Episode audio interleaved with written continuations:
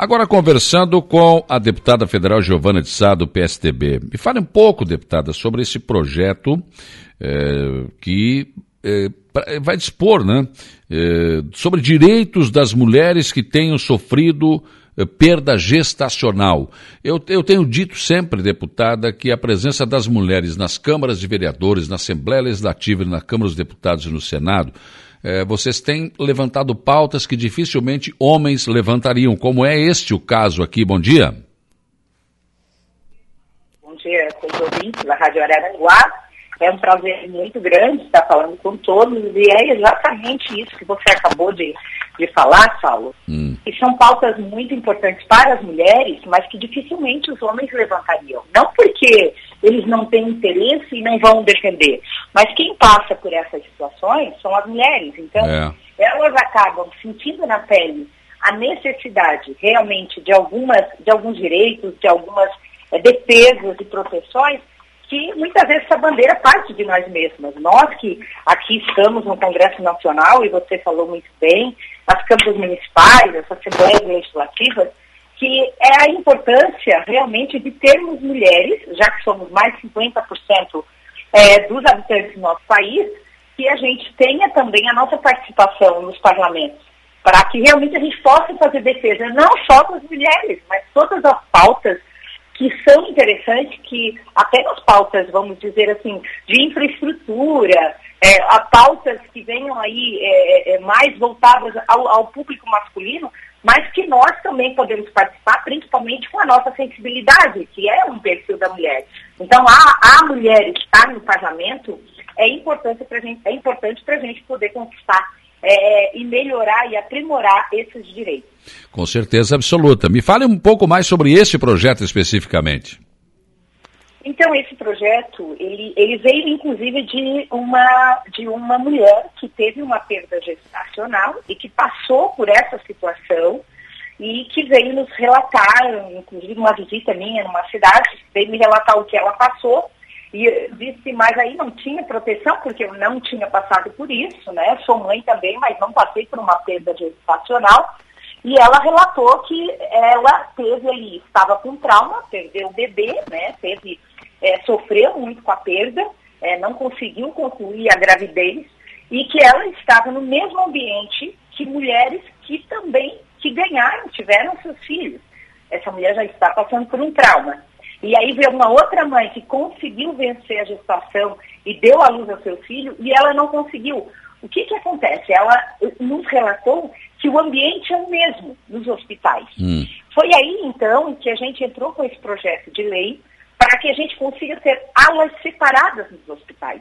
Para as mulheres com perda gestacional, que teve uma gestação interrompida, e aquelas que conseguiram, né, que é a maioria, claro, que conseguiu e que conseguem é, concluir a sua gestação e dão à luz a seu filho, sua filha. Então, esse é um projeto de lei, Saulo, que parece assim é, simples, mas que fará a diferença na vida de milhares de mulheres nesse país que não conseguem concluir, que não conseguem vencer os nove meses gestacionais. Então, realmente, ela estava, inclusive, relatando o trauma que ela sofreu, chorando pela perda e vendo a mãe ao lado com o bebê no colo. Então é, é isso que nós precisamos, é, trabalhar e lutar para que o SUS venha fazer essa separação, né? É, Tenha uma aula específica para essas mulheres, porque elas também precisam de um psicólogo, elas precisam de um atendimento é, para tratar também a situação é, psíquica que foi é, atingida muito é, no que diz respeito à perda do seu bebê. Então, é por, por, por isso, por esse motivo que entramos e protocolamos esse projeto de lei. Por isso a importância também, Sal, de estarmos nos municípios conversando com as pessoas, porque é assim que a gente consegue sentir o problema da população. Claro, com certeza. Nós homens não sabemos o que é uma gestação, mas para uma mulher que teve um ser dentro de si, perdê-lo, né? E depois ter que ver, eh, ficar no mesmo ambiente com outras mulheres que tiveram êxito na gravidez com seus filhos, imagina isso, o psicológico fica muito abalado, né? Ah, totalmente, né? Imagina, é, claro que toda mulher que engravida, eu tive duas meninas e sou avó, né? É, a gente é uma alegria é, inexplicável, né? Ser mãe é um poder que Deus nos deu, que é inegociável, é intransferível. A, a gente, a, o homem realmente que acompanha, né, que é aquela felicidade toda, mas ele não consegue imaginar é. a felicidade de uma mãe ao dar a luz ao seu filho.